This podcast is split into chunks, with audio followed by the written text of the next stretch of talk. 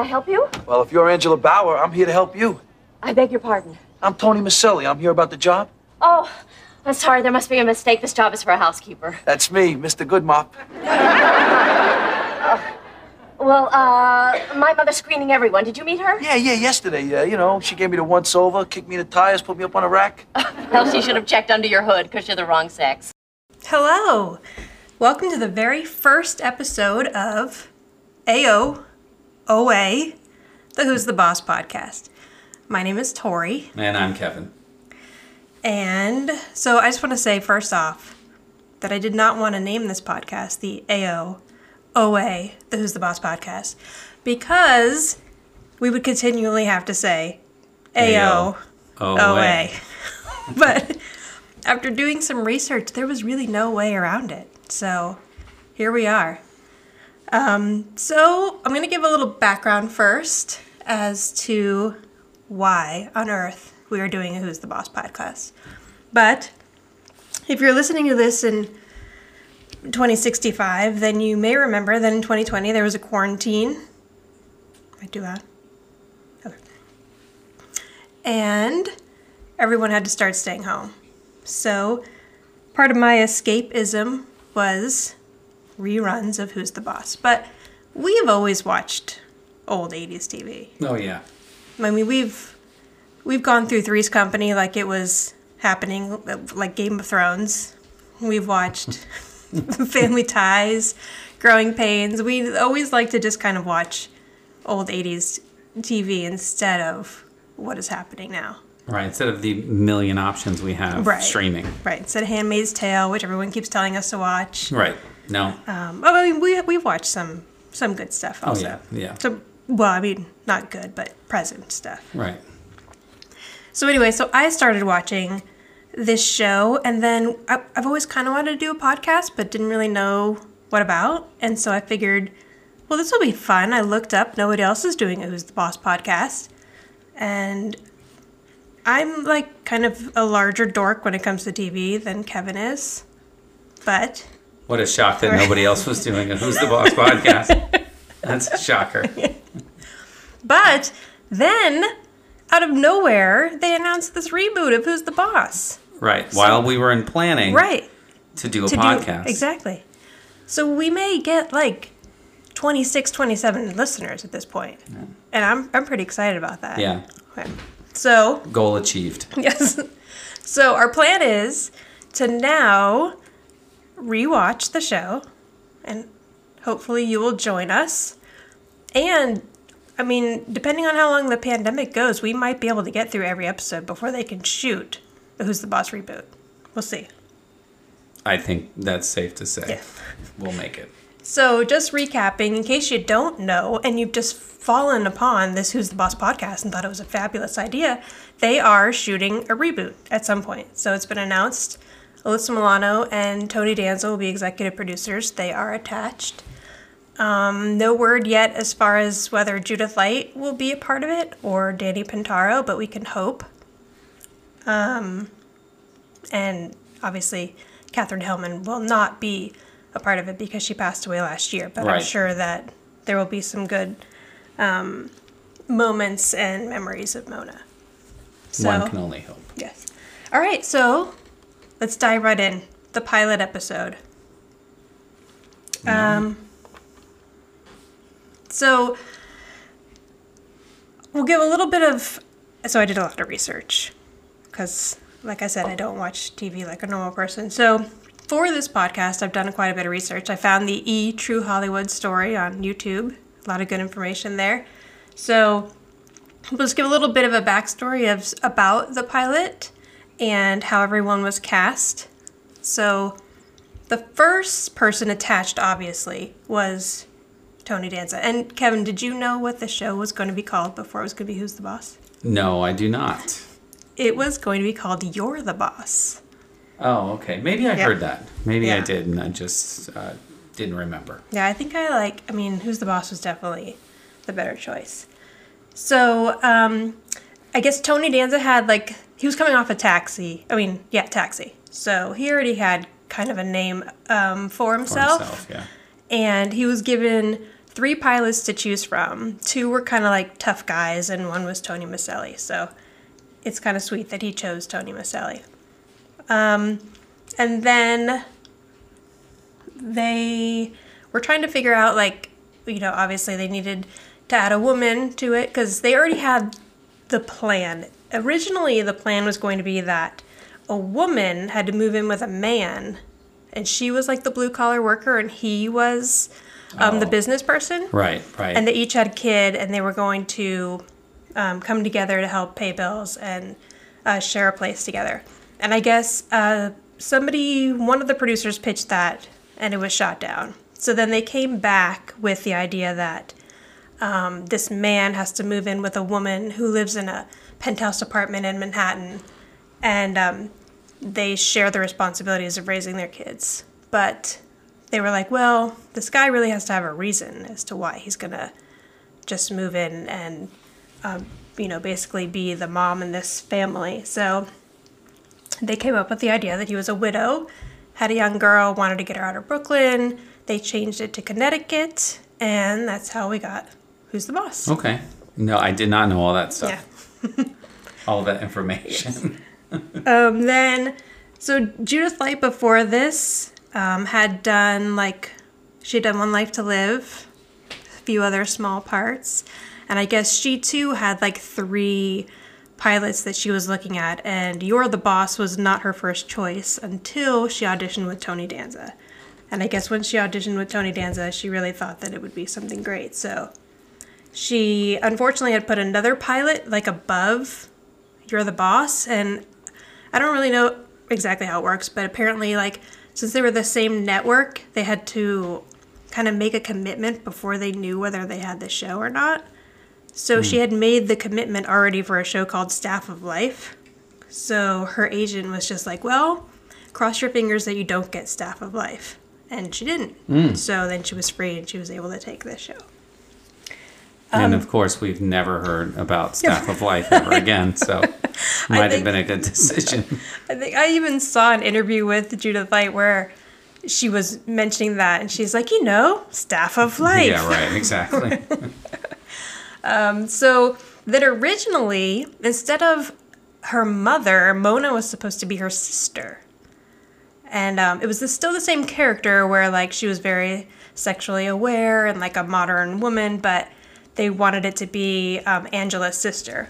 And I guess, I don't know if it was in the audition process or what, they weren't really finding the right fit, which I think that kind of would have been awkward because it almost possibly could have taken away some of the tension between Angela and Tony if there was like another woman around the same age. Um, so they decided to, I guess Katherine Helmond, um, they had already considered her for something else, and then they decided to change the role, make it her mother. And Okay. obviously, Katherine Helmond was a big name at that point because she had been on soap. oh, right, right. Yeah. Um, so that's how it became Mother, Mona Robinson, instead of sister. Um, then the kids were cast. I in the E True Hollywood story was very cute. Um, Danny Pintauro plays Jonathan Bauer, Angela's son, and he got the role. He had come off doing Cujo, which was a pretty big. I think it was a, the lead role in that part, um, the Stephen King movie. And Tony told this story about how he and Judith were like going through all the auditions all, all day and they had started paraphrasing. And um, Danny Pintauro came in for his audition and he said to them, Will you please read the words as they're written? Because that's how I memorize them. So you're going to mess me up if you continue to paraphrase. and um, I guess they just thought it was like so cute and like spunky that he would actually say that. So that probably helped him get the part. Um, and then Alyssa Milano obviously plays Samantha Micelli. And Right. she had only done a few things before that. I know she had done, um, she had worked on a stage production of Annie and probably a few other small things. But um, they brought her into audition. And she is from Brooklyn. And she had worked hard to get rid of her Brooklyn accent. And then they said, well, for this part, you're going to need to have a Brooklyn accent. A. Brooklyn accent. Right. Yeah. So she she said she called her mom on the phone, talked to her for a while to like hear it again, and then went in and they said as soon as they saw her with Tony, they knew that she was Samantha. Which I mean, you can see she looks a Yeah. lot like him, and Oh, they yeah. just have like a really good rapport. It's definitely believable. Yeah. So that is the main cast. Um, so like obviously, you know, Tony's been doing work in the past few years. I think the last like big things he's done was a Netflix show called The Good Cop. Um, and Judith is everywhere. I mean, she's done The Politician. There's a show called Manhunt, which I haven't seen, but Oh, you know what? I just remembered. Was Tony Danza was the father in that movie? Is it Don Juan? oh, Don Jon. Don Jon. Yes. Don Don Yes. John. That's right. He was Yeah. the father in that, wasn't he? He played Yeah. his father. That's Um, right. I just remembered that. And it's funny because I re- when we saw that movie, I remember seeing Tony Danza and, and I hadn't seen him in a while, and thinking, man, he really looks good. Like Yeah. he really looked good. That was probably ten years ago. I Yeah, probably Yeah. seven to ten years ago. I think that movie came out. Yeah. Um, but yes, he was great in that. Yeah. Um, I never saw The Good Cop. It only lasted like a season on Netflix. Yeah, I don't Um, remember that show. But I think it got, had pretty good reviews. Um, and yeah, so Judith is everywhere. I mean, she's doing the politician. Um, she's Shelley Pfefferman from Transparent, which is no Oh, longer, right. but yeah. uh, American Crime Story. She was on CBS's Doubt. Um, that was only one season. On Dallas, Law and Order, and obviously she was on Ugly Betty for years. Same with Alyssa Milano. I feel like she's worked on and off throughout the years. Charmed was probably She's her. charmed. Yeah, that was the one I couldn't other biggest Charmed. hit. Yeah. Yeah. Um, and then just raging against everything on Twitter. Right. Social social justice warrior. Yes, that's Um, her latest role. Yeah. We won't get into politics on this No. podcast, but um, yes. So um okay, so with the first episode, did you notice that there was like that little they actually did like a intro right before the credits? Like normally who's Right, boss rolls right into the credits. Right. Yeah. They had to explain them leaving. Right. And, a nice uh, backlot shot. Right. Of um, what's her name? Well, I don't remember. Mrs. Rossini. Mrs. Rossini yelling from the from the second floor, yeah, which I is love- very Bronx, Brooklyn style of yelling out Yes. the window. But it's great because they immediately introduced Mrs. Rossini, and she Right. stays And a she's- secondary character Right. throughout the entire series. Right. right. Um, but yeah, obviously a backlot somewhere. So I don't know if you know this, but I can they. tell you where it is. Universal. Oh, okay, It was Universal City because I just read that. nice. That's where it started, and then eventually moved to Sunset Gower, I Right. believe. But anyway. Which is right across the street from where you work, right? yes, right Yeah. by where I work. Um, I wonder where they'll shoot it. I mean, now it's Sony's. I don't know if Sony always did it, but I, I wonder if it would be at the Sony lot. Oh yeah, down in Culver City. I have no Yeah. idea. Yeah. Oh, another uh, cute tidbit about Judith Light auditioning for this part is um, there's a story about how he had auditioned like for the, she had done the original audition and then she had come back for like the chemistry test between the between um, the main actor which was Tony Danza.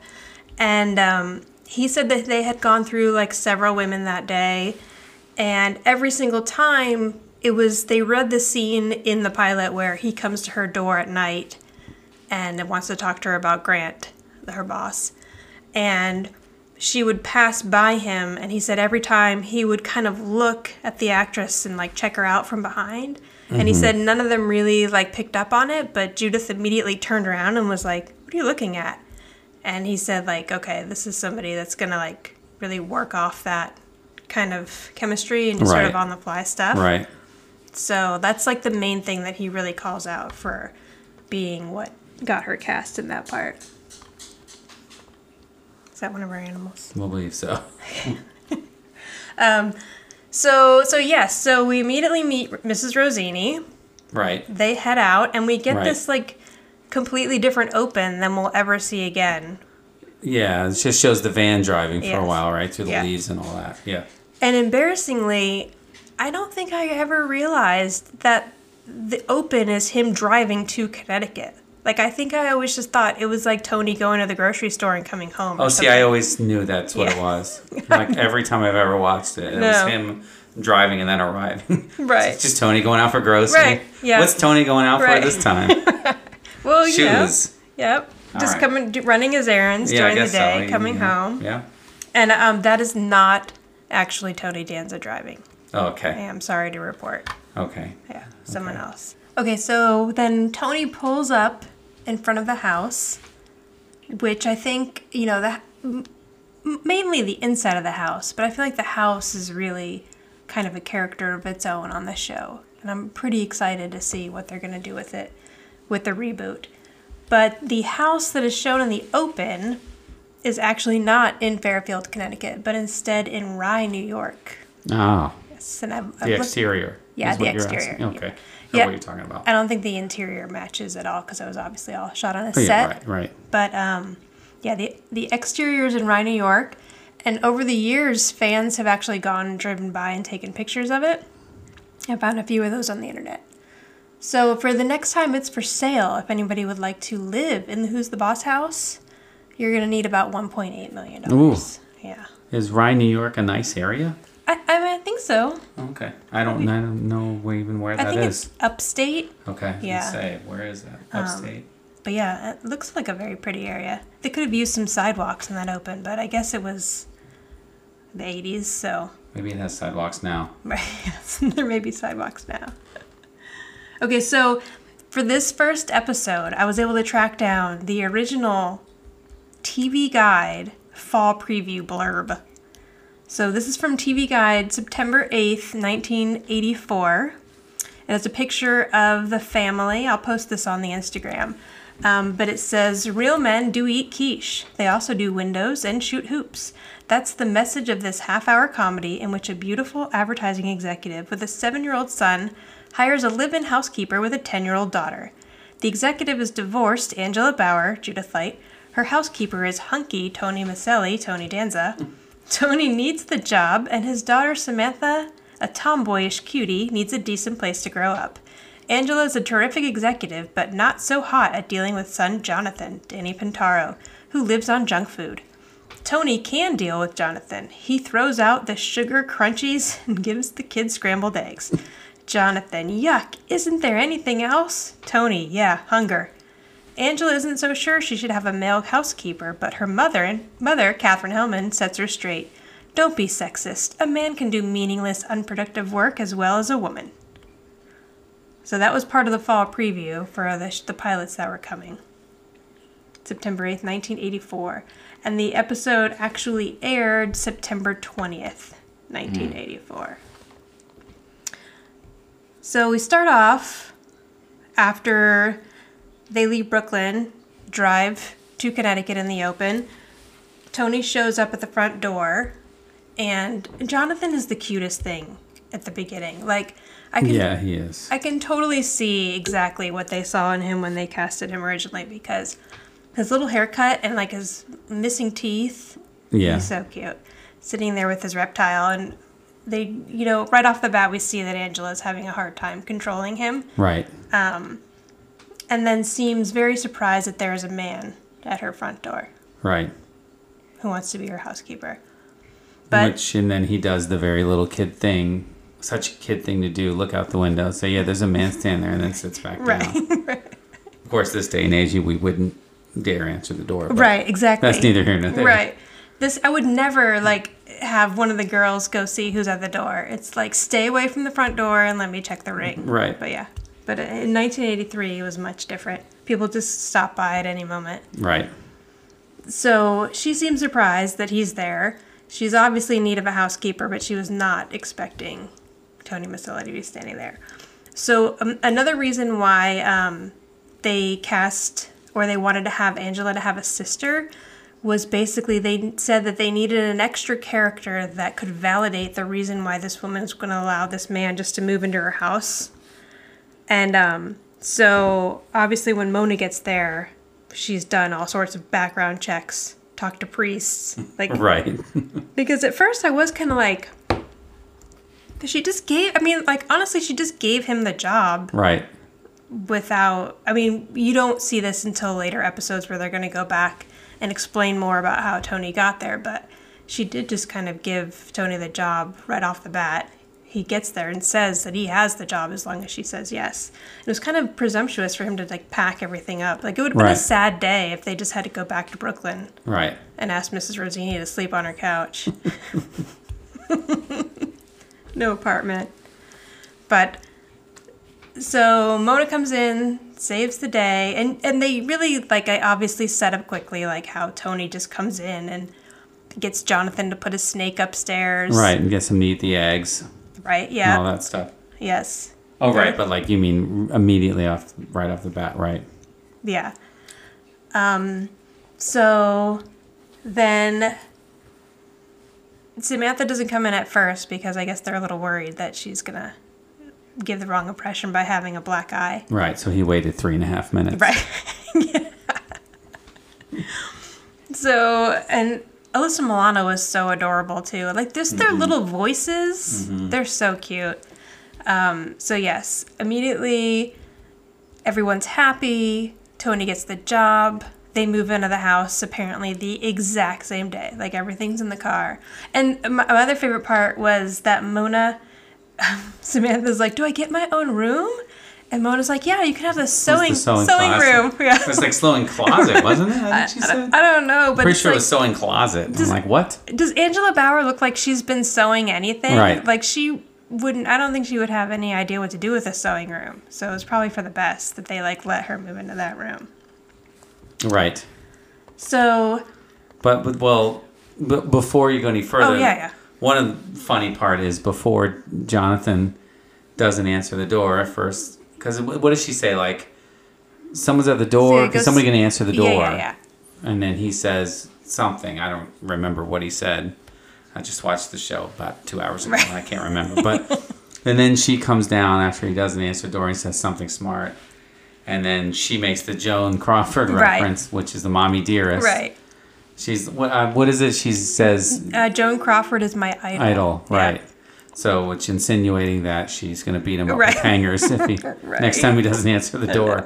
Anyway, I just thought that was an interesting reference. But it's so funny too because But that was probably a very popular movie at the Oh time. yeah. That oh, was- I totally remember Mommy and it was Dearest around as a kid. uh, yeah. that, like probably 1984. Yeah. I'm not sure of the date of Mommy Dearest. Yeah, and like we watched this episode with our kids a little while ago, and I mean that's one of the references that they they had no idea who Joan Crawford was, Right.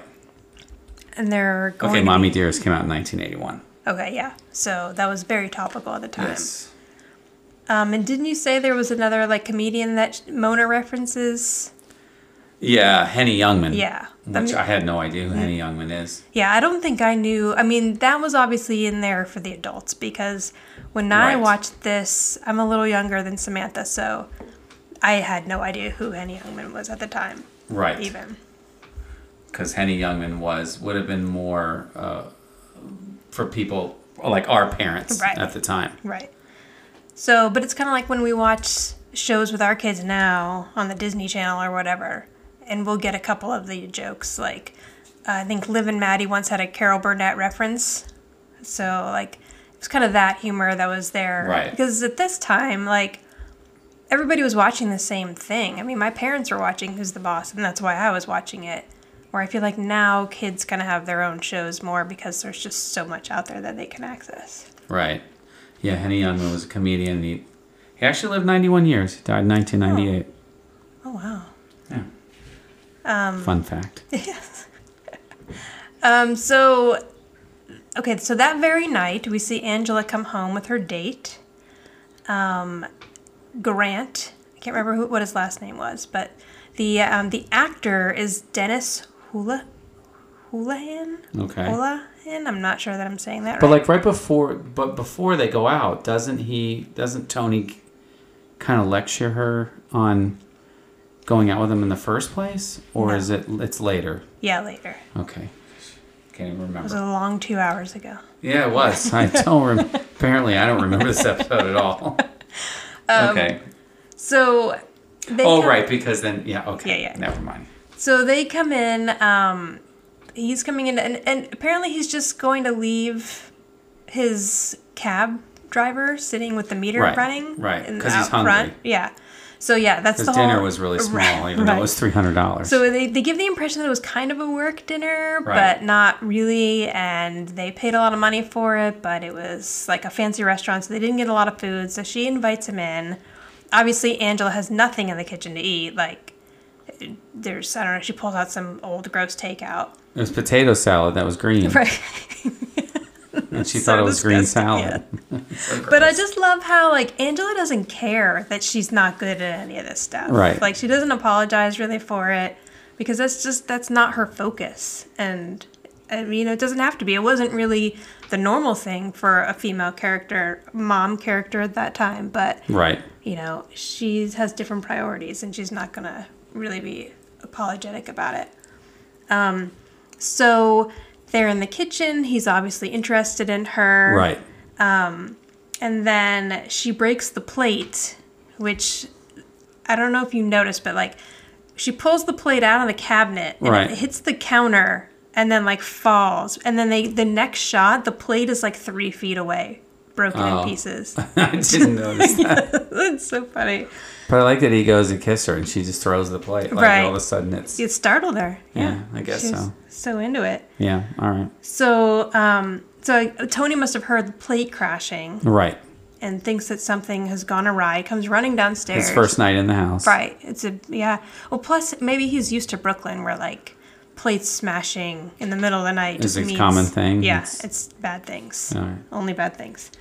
So he comes downstairs in the highest pair of sweatpants I've ever seen. Yes, like I didn't. and no shirt. No, of course not.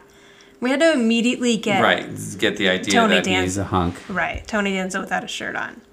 Um, and so, but the but the waistband is so high, know, and like there's not even an elastic. It's kind of a drawstring. It's very interesting.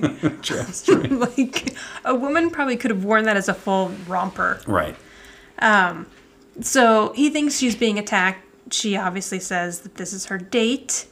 Um, and then, uh, but I feel like even here we start to really get a good sense of Tony's kind of sweetness because, like, the guy throws out the ugliest Mary Poppins line. Right. Male Mary Poppins. calls him a male Mary Right, Poppins. right. And he's like, You're lucky I like that movie. Right. Right. which is cute because like that's kind of the fun thing about Tony is he is like super macho, but then he's also really sensitive and Right. like you can see that side of him very early on. and and the great part, great thing about that part was, he immediately takes him and throws him against the cabinet and holds the bat up, like he's gonna smash his face in. it. And then Angela's like, "No, no, no, it was my date." Yeah, like, and immediately they almost took a turn there, Right. like it was gonna get real violent. he's like this guy's wearing a business suit, but maybe that's just what they look like Right. in Connecticut. Right. Like you're about to be a Quentin Tarantino film. Tony's gonna go at him with a bat. um, So Grant ends up leaving. He's upset. Um, he kind of says that jerk line about two meters getting turned off early. Right. Yep, I basically remember that. He was fully planning on having sex with Angela. right. Um, But I feel like I guess in the backyard because right because she said my son's upset. Right. Yeah. Well, they have they were making plans. They were making plans. right because at the weekend they were making the weekend right plans. for the weekend. But that's the other thing that I really found very interesting about Angela is immediately like they set her up as a character where she likes him and she is planning on having sex with him and she's not apologizing for that at all. right. And like Tony's concern for her is more having to do with him being her her boss. Like he's not really kind of shaming her in any way for you know, being any different than men were portrayed at that time. So I feel like for the time that was a pretty interesting um, precedent to set. Right, right. And it's just interesting how involved Tony was in her life, knowing her for four hours. Right. You know, Yeah. it just that that was kind of funny. And Over that- dinner, he like learned all of her backstory, Right. her life history. Right, Yeah. right. So And So- they did they did explain at the top that he's a that his wife had died, right? They do. Yeah, Mona I thought does. they did. I thought Mona Yeah, did. yeah. Right. Okay. That was part of Mona's background check. She went to talk to his priest. That's right. And apparently His priest that you never hear of again. No. Or Heard- Tony ever going to church. I don't heard know. a very sad story about the wife dying and him being a Oh, right. former baseball player. Right. Right. I remember Right. that now. Um, so okay, so then they go to bed Mm-hmm. separately, um, and Tony goes to her door to, I guess, apologize or talk to her. But also, like, Right. what what time is it now? Like, you've just started a job, you've been yelled at it by your boss, so now you're gonna knock on their bedroom door at like what 1.30 in the morning. Yeah. But it, works. I mean, Yeah. I guess if you open your bedroom door at any point and Tony Micelli is standing there, it's gonna cushion the blow. Yeah. That's my motto. Yeah. That's my thought process.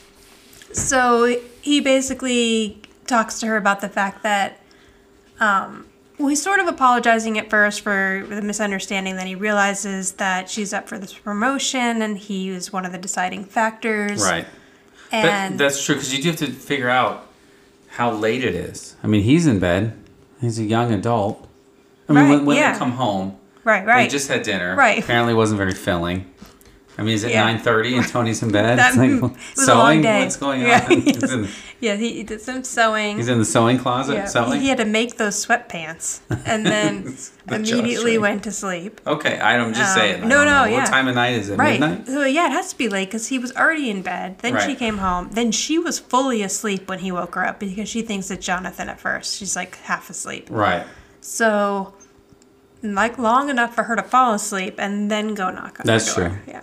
So they get into the conversation, and that's the audition piece also that I talked about earlier. Oh, so is I it? guess yeah, in the audition part, if I find the video, I'll put it on Instagram. But the audition part, um, she says something to him about how we're not going to talk in my bedroom, and she walks out into like the main area Right. but they cut that out um, for the actual show. So she just walks out and they talk into the, the in the little foyer or whatever you would call that hallway Right. at the top of the stairs. Right. Um, So again, like his main concern with her is that if she goes away with her boss for the weekend, and then she gets this promotion, she's never gonna know if it was because she slept with him or not. right. but she's not really hearing him. Like I feel like at this point she's still pretty has made her decision and doesn't really want to change her mind about Right. it. Right. So um, the next morning we get some cute stuff again with the kids. Um, Jonathan has always had breakfast cereal, Right. and that's a no-no in the Micelli house. Apparently, you eat protein in the morning. right. Which is so that's another thing like Samantha reads the ingredients off of the cereal box about the bleached sugar and stuff. Right. I didn't, I don't think I realized that we knew that in 1983. Like I might have to have a conversation with my parents because I had cereal like every bre- every morning, but for some reason I was thinking that we didn't really know that that wasn't a good thing to do at the time. N- uh, yeah, I didn't. Yeah. I know that. Yeah. I mean, I don't. I'm older than you, but Yeah, but we were children. Like it wasn't really every morning. We needed a Tony without- Micelli to make us eggs. Right. Although I don't. No, I would have eaten eggs. Yeah. Yeah, I think I ate. I ate eggs as a kid, but Yeah. it was never made for me. so, so they kind of have this like, um, two-sided conversation in front of the kids about the crunchy crawlers.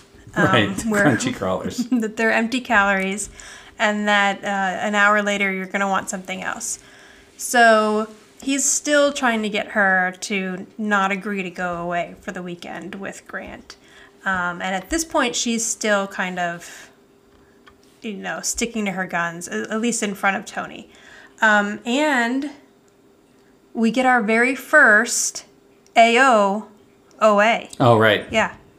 And yeah, they didn't like I feel like some catchphrases you they don't come along until later in the show, but like this one was right out of the gate. Oh yeah, and it was episode. it was totally planned because after he says it, there's like applause Right. or Right. there's like a weird pause and people are laughing and applauding or Yeah. something. Not it's not huge, but it's Yeah. noticeable enough where it was almost like when they shot the episode They let the audience know that was going to be the catchphrase. right, right. But he also he says it backwards. So he says He says A OA. O A A O. AO, right. Right, right. But far as any research I've done, and the name of this podcast, it is in fact AOOA. Right. Like when I look at, you know, They tweaked it. Yeah. You know. But I Um, feel like it kind of goes back and forth throughout the show, so we'll have to count. We're, we're gonna have to see. We're gonna have to see how many of them we get. Yeah. and I only got one in this episode. and It was that one. Right, yeah, And it was yeah. O A A O. Yeah, yeah. That's what I. So, but I don't think, AO. Like, I don't remember. I didn't. I didn't watch all of Taxi. I saw it here and there. So, but I don't think that was like a Tony Danza thing. So I don't. Uh-huh. I don't think that it was a Tony Danza saying. I think feel like it was a Tony Micelli thing. So maybe they just planned on that. That's what I'm wondering. Yeah. If anybody has any backstory on that, let us know. Yeah. On the Instagram. Yeah. So um, then, you know, they have this whole loaded conversation over the children. And then as soon as they leave, Jonathan says, What were they talking about? And Samantha just says, Sex. And he says, "That's what I thought." Yeah. Which is funny because, like, I know he's so young. Right. Yeah, like I mean, I guess that I don't remember like I feel like now when we watch TV or the kids watch their TV, like there's no mention of sex. But again, there's like more of a division between what kids are watching and what grown-ups are watching these days. Right. So like I think it was almost a little startling to hear Samantha just say the word sex Right. on this show. But Right. in the 80s, I feel like that wasn't startling at all. Right. Not not a big deal at all. But I feel like kids are kind of overall just a little more naive than we were back then, only because there wasn't as much television catered just to us. Um, so, I mean, even though Angela's not letting on at all that she's taking in any of this, she does process it. She has the whole conversation with Grant at work that day. Right. Um, So, and that was cute. We get to um, already see Wallace and McQuaid. Um, I think that ends up becoming her office later on, the set that they used. Um, but yeah, so we get to see her at work right away. She basically tells him that like she doesn't know that um, it would be a good idea for them to do this to have a weekend away until everything is settled with the promotion. Right. Um, I thought Which it, was Tony's advice. exactly. Right. even though she'd never let on that she was going to take any of that advice at Right. first. Um, I thought that conversation with Samantha and Tony was really cute, where he's asking her like how she likes stuff already so far, and um, she doesn't seem to be crazy about Jonathan, but she really does think that Angela's pretty cool and like seems surprised that a woman could have a career like that and be able to afford this large house. And um, you know, Tony basically says you can do this too. Like this is, you know, totally possible for any young girl. So I thought that was cute, and like I feel like as a kid, I saw like her and the mom on Growing Pains, and obviously the mom on the Cosby Show, and stuff. And so like I never felt that I didn't have like strong female role models on TV. Yeah. Yeah, that's a good point. And I feel like at some point that must have dropped off because I feel like that's more of a conversation that we have today, even though, you know, and, I feel like maybe some at some point in the '90s, like when Baywatch became popular and like other we shows, lost all control. where women became more secondary characters and stuff. But but like even Scully on the X Files, you know, even though she's painted kind of differently, right. Uh, you know, I feel like that was definitely a strong female character. But so it's nice that there. This is 1983. You know, to have a role model like that for girls. Right. A um, strong working woman. Yeah. And then so Samantha says she wants to be the manager for the Mets. And Tony makes the reference about kicking dirt. I didn't really get any of that because I'm not a sports fan. But Right. is that like a thing? Yeah, it's meaning because she she says she wants to be the manager of the Mets, and then he like like you were saying he then says I'm gonna enjoy seeing you kicking dirt on umpire, which that's a reference to in baseball where when the when the umpire out in the field makes a bad call and the manager wants to argue with the umpire about it, you can't come out and like physically you can't touch the umpire at all. So it became a thing. I feel like it's more of an older thing like back then in the 80s and even 90s to kick sand on on the sh- the the shoes of the umpire. Got it. It doesn't happen as much anymore, but back then it was like you can't physically touch them or you're gonna get thrown out of the game. So you do all you can to wave your arms around Oh, them and do whatever, and then kick sand on their shoes. Sorry, that's probably a much longer explanation Yeah. than it should have No, been. no, no, yeah, I I didn't get any of that. There's right, another that's what that reference is. when we get there, there's another baseball episode where there's quite a few like references that you'll have to fill me in on because I didn't Okay. know. Okay, so Angela comes home from work because she's been too nervous to sit at work and wait to find out if she's going to get this job promotion. And at that point, she does tell Tony that she took his advice and told Grant that they weren't going to go away for the weekend until everything was kind of squared away with the promotion. Um, so Tony gets a phone call, and I love it because I think at the beginning of the phone call, he's like, I won't tell. And then he gets Rosie, which I think is Right. cute too because, like, throughout the series, there's kind of like this sl- small flirtation between Rosie and Tony. Like, they Oh, just kind of set it up that, like, Rosie just thinks Tony's the cutest thing.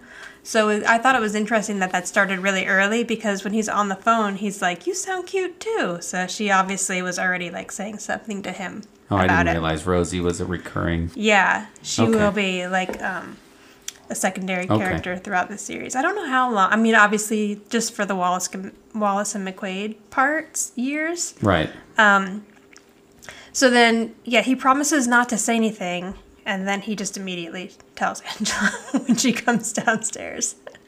Well, but but he he gets her to tell tell him that basically she admits that she took his advice. I mean, which she did already, but Oh, okay, right, right, right. but yeah. he's like, if you were, right. If, what does he say there? He says, he's if, like, if you don't get it, are you gonna regret? right, not right, sleeping not with that's what it is. Not going away with him for the Yeah. weekend and having all of the intercourse.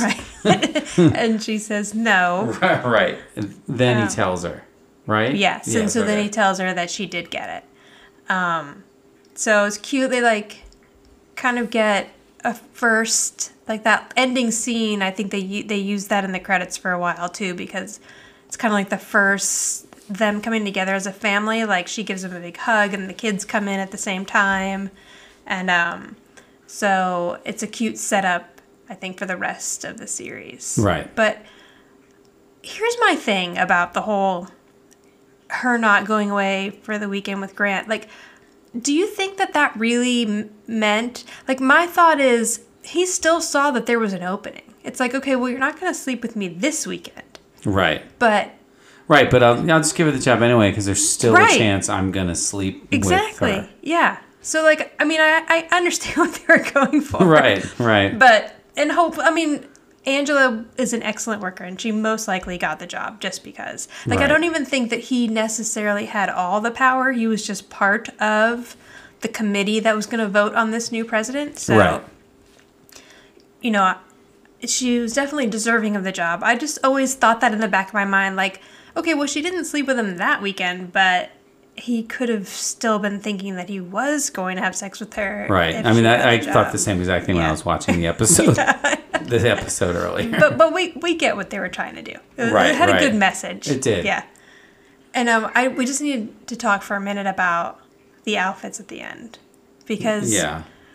her it's like a, a pink leotard with then sweatpants and then like a sweat like it looks like the jacket has wings or lightning bolts. It's it, they're pretty Lightning epic. bolts. Yeah. Um, the like I pink. I kind of took it as pajamas. So shows what I know. I'm like, why is she in pajamas? But I guess maybe she, you're probably right. She came back from a workout. Yeah, or she was going to go, but yeah, but then she comes downstairs in workout clothes and then immediately goes to take a bath. So I don't. Well, because she was working out. But oh, so you're saying that in between? Okay, so you're saying in between when she went upstairs and Tony got the phone call, she did a full workout. Yeah, actually, that doesn't make any Well, sense. I mean, no, maybe maybe she went for a run or something. oh, that's I- true. They don't really and say put how on, much. Put on a little sweater and came into the kitchen with high sweatpants on. And like throughout the series, I do want to touch on Angela Bauer's clothing just because I know that Judith Light had a big part in that. Like she really fought for her to have kind of these over the top clothes. Aggressive shoulder pads. yes. so, um, but uh, I don't think she had any part in the outfits for this because it was the pilot. right. It was once the show got picked up, I think, um, that she had a little more say in it. Okay. Um, so we'll talk about it another time. But yes, the shoulder pads are epic. In this, I feel like mostly in this episode, they're kind. Her outfits are pretty subdued, um, except for this lightning bolt workout gear. but Tony's sweater is awesome. Like It is. It looks like something. I, I wanted to say stru- it looks like something you get a structure, but that's that's 15 years ago. So it shows what I know. Right, but right, like something you wear currently. yeah. Or, like what do the kids wear now? I don't know, Mossimo. Yeah, I, no, I don't no, know. No, you can't wear Mossimo anymore. That's Target. Yeah, Target. Target, I don't know, just yeah. something that you would get. Like currently, it, it's, Yeah. I would wear that now. Is Ur- what I'm Urban trying to Outfitters, maybe. say. I don't know. I, Yeah. I don't even know if the kids shop there anymore. I really don't know where the kids shop. But yeah, no, his out his sweater is very nice. I and like actually, me saying that I would wear it now really probably doesn't mean much anyway. but if you watch the episode, you'll see it. Judge for yes, yourself. yes, it's very cute.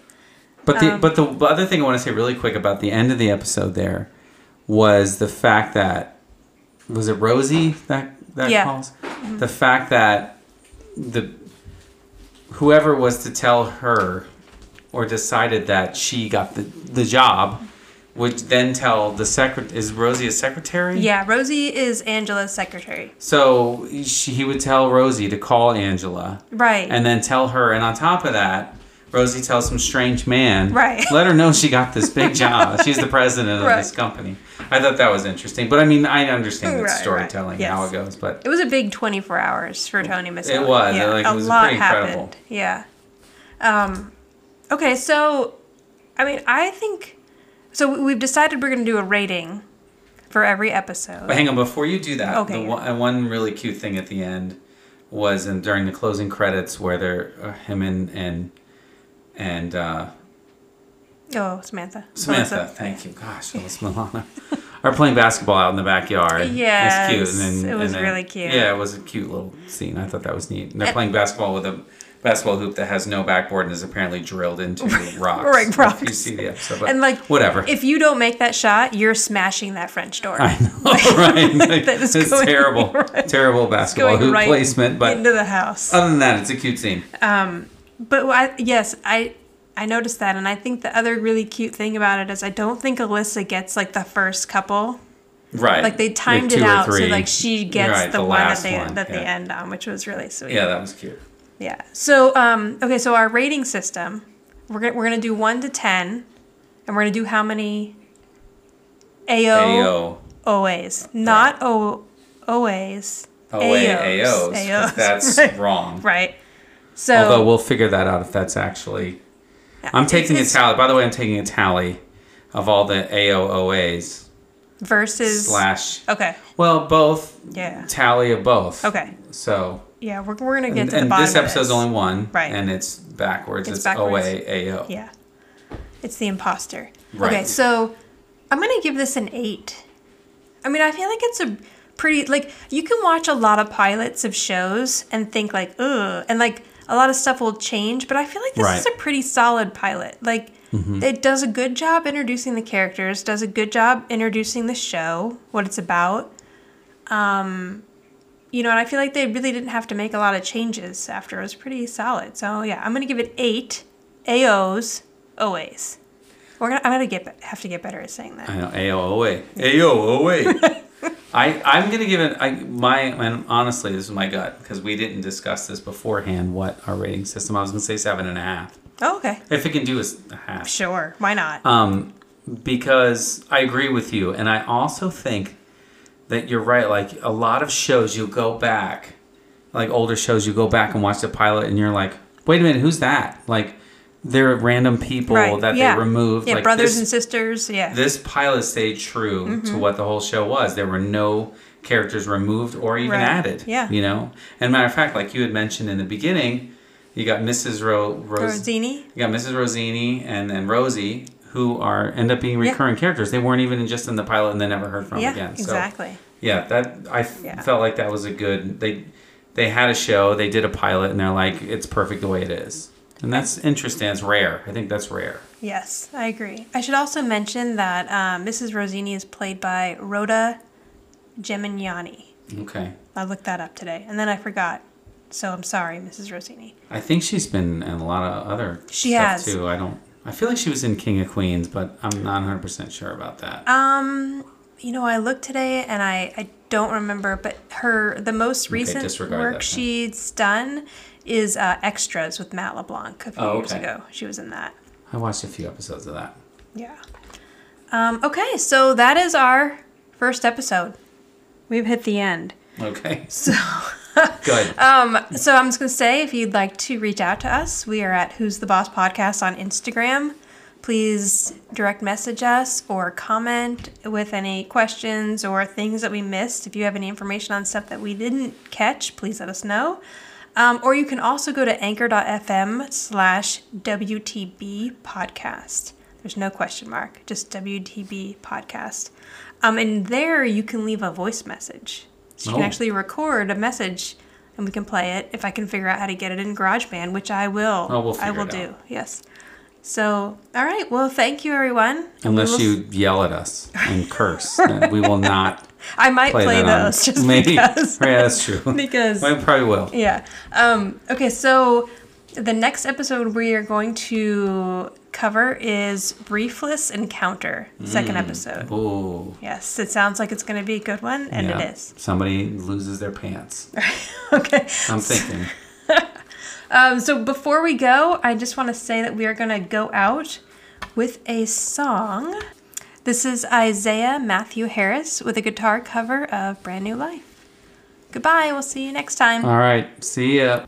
If you like this podcast, please subscribe and tell all your friends and give you a big pat on the back. There's a time for love and a time for living. Take a chance and face the wind.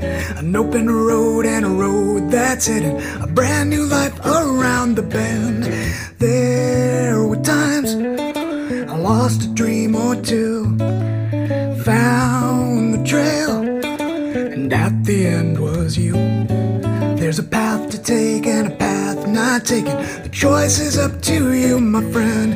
The nights are long, but you might awaken to a brand new life. Brand new life, a brand new life around the bend.